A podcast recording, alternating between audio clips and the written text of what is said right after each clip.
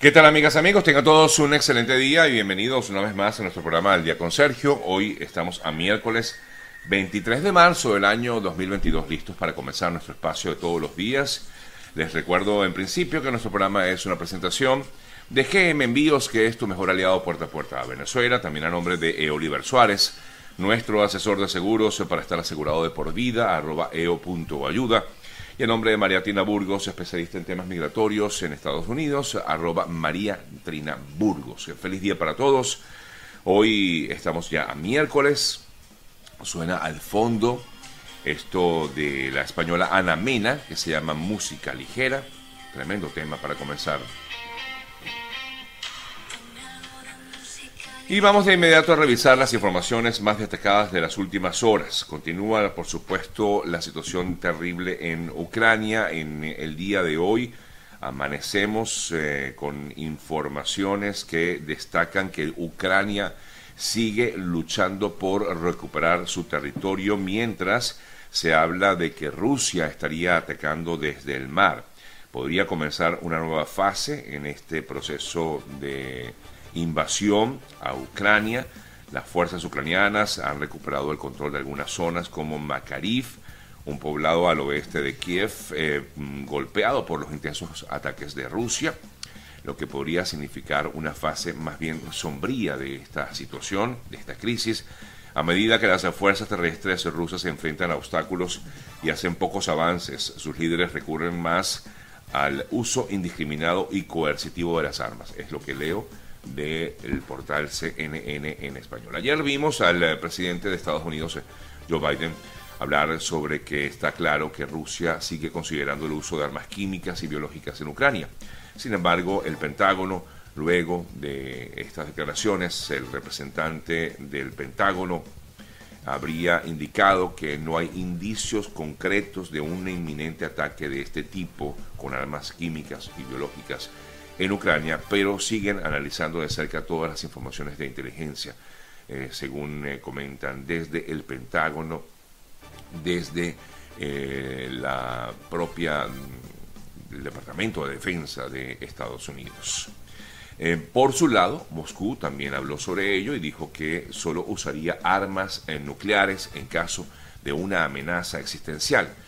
tenemos un concepto de seguridad interna y es público puedes leer todas las razones para usar armas nucleares, aseguraba Dmitry Peskov, el portavoz del gobierno ruso. Si es una amenaza existencial para el país, para Rusia, entonces pudiera usarse de acuerdo con el concepto en lo que manifiesta, pues en este caso, el gobierno ruso. Ayer vimos, y lo comentábamos aquí en el programa, que un tribunal ruso había, por su lado, tomado la decisión de declarar a Alexei Navalny culpable de varios eh, cargos de fondos eh, o malversación de fondos, perdón, y desacato al tribunal y por lo tanto lo condenó a nueve años de presidio en Moscú al eh, líder de la oposición en Rusia, Alexei Navalny, quien según el juzgado cometió fraude y robo de propiedad por parte de un grupo organizado. Es el delito que le imputan a Navalny en este caso.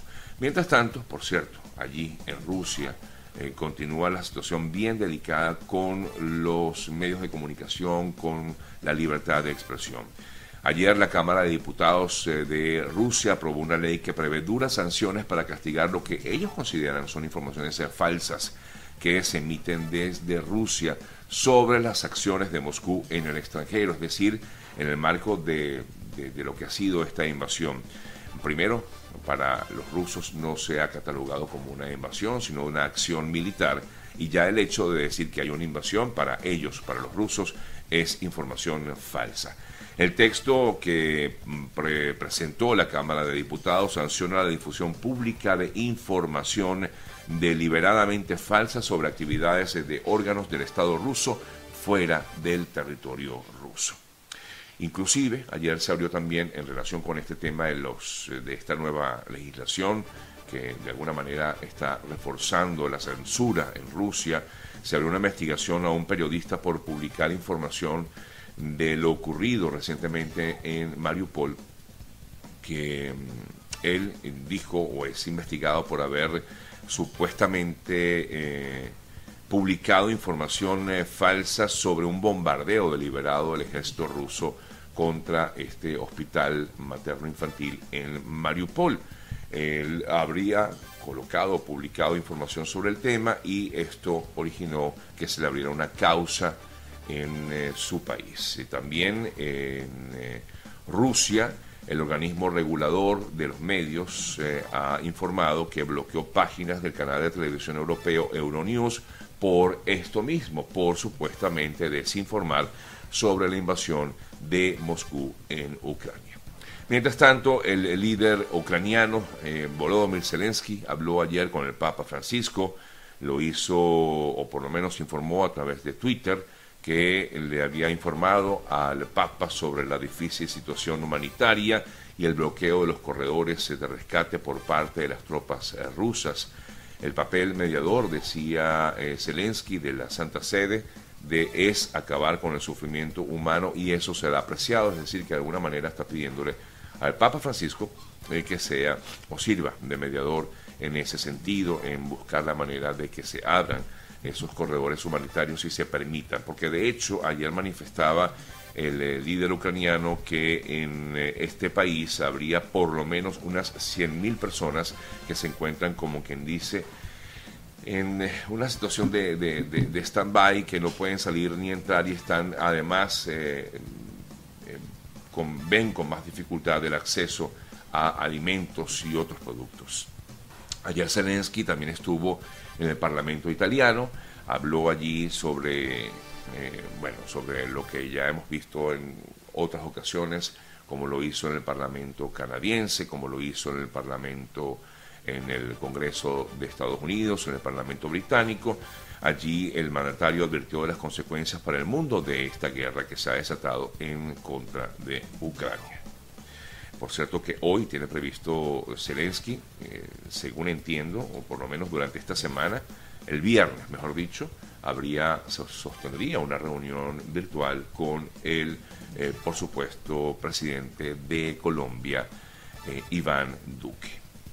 En otras informaciones, el secretario general de la ONU advirtió a Rusia que le va a ser imposible hacerse con el control de Ucrania y urgió a Moscú a detener los ataques y negociar la paz. Antonio Guterres, como secretario general de la ONU, destacó que hay progreso diplomático en varios asuntos eh, clave del conflicto que deben ser suficientes para que se declare un cese de las hostilidades y se avance a como de lugar en una negociación seria. La ONU también certificó la muerte de 953 civiles desde que Rusia lanzó la invasión, en, dijo europeos de Estados Unidos, en contra, en todo caso, de eh, Rusia. Más sanciones que vendrían en los eh, próximos días. Bien, amigas y amigos, son las 7:43 minutos de la mañana. Buen momento para nosotros hacer una pequeña pausa en relación con las noticias y, por supuesto, comentar un poco acerca de de otros temas que también han sido noticia en las últimas horas. Antes de ello, quiero hablarles, invitarlos a todos ustedes a que si requieren de hacer un envío a Venezuela o a cualquier otra parte de Latinoamérica donde se encuentren sus familiares, saben que cuentan con los amigos de GM Envíos, arroba GM Envíos, que es el mejor aliado puerta a puerta a Venezuela, arroba GM Envíos, por allí pueden conseguirlos a través de su cuenta en Instagram o también vía telefónica al 305-730-2660, eh, 730-2660. Es GM Envíos, es el mejor aliado puerta a puerta a Venezuela. Bueno, voy a seguir con más información. Aquí leyendo, a ver, vamos a leer un poco sus comentarios. Gracias igualmente por conectarse, amigas, amigos. Nos saludan desde Perú, eh, gente que está conectada. Gracias, un fuerte abrazo. Vamos a hablar un poco acerca también Venezuela y sobre todo el tema que más ha centrado la atención en estos momentos en Venezuela tiene que ver con un hecho ocurrido el domingo, eh, según la información que ha manejado y de hecho vamos a tocarla un poco más en el transcurso de la mañana del día de hoy. Tiene que ver con una lamentable situación en la cual se vieron involucrados eh, indígenas de la etnia Yanomami. Eh, los indígenas eh, según la información pues, que tenemos, es que al parecer estaban protestando porque querían que les devolvieran un equipo que está relacionado con la transmisión en Wi-Fi y sobre este tema nosotros vamos a hablar en eh, los próximos minutos con nuestra primera invitada eh, de la mañana de hoy, pero bueno, más adelante, porque tenemos también contacto con nuestra colega eh, Celia Mendoza de La Voz de América. En relación pues con, el tema de, de, los Yanomami, la, la, diputada de la Asamblea Nacional, Maulikmer Baloa, dijo que los indígenas eh, habían discutido con representantes de la Fuerza Armada que están instalados en la zona, en la comunidad Parima B, en el municipio Alto Orinoco del estado Amazonas. Y al parecer los indígenas prestaron un equipo, como les decía, para que todos pudieran comunicarse con una antena que pertenece a los eh, funcionarios de la base fronteriza, se habría originado una discusión y terminó lamentablemente en bueno, la muerte de cuatro indígenas. No sabemos exactamente cómo, hablan de un enfrentamiento.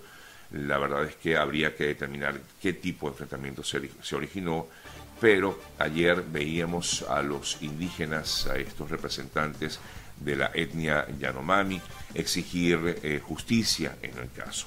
El pueblo eh, protestó por esto ocurrido el pasado domingo eh, en un video que fue divulgado, se escucha el lamento del pueblo y se observa además cómo estos indígenas discuten con los militares por este incidente donde le exigen que mm, pues, se haga justicia y que se queden allí, que no van a permitir la salida de absolutamente nadie, porque es como forma parte pues, de lo que es su cultura. Dice que el caso se tiene que cerrar aquí, porque aquí ocurrió, si ustedes se llevan, me imagino que en este caso se referían a las personas, eh, a los eh, cuerpos de las personas que fallecieron, igual ellos no van a estar con su familia y ellos deben quedarse aquí. Un poco lo que ellos comentaban a través de uno de los videos que fue divulgado en el día de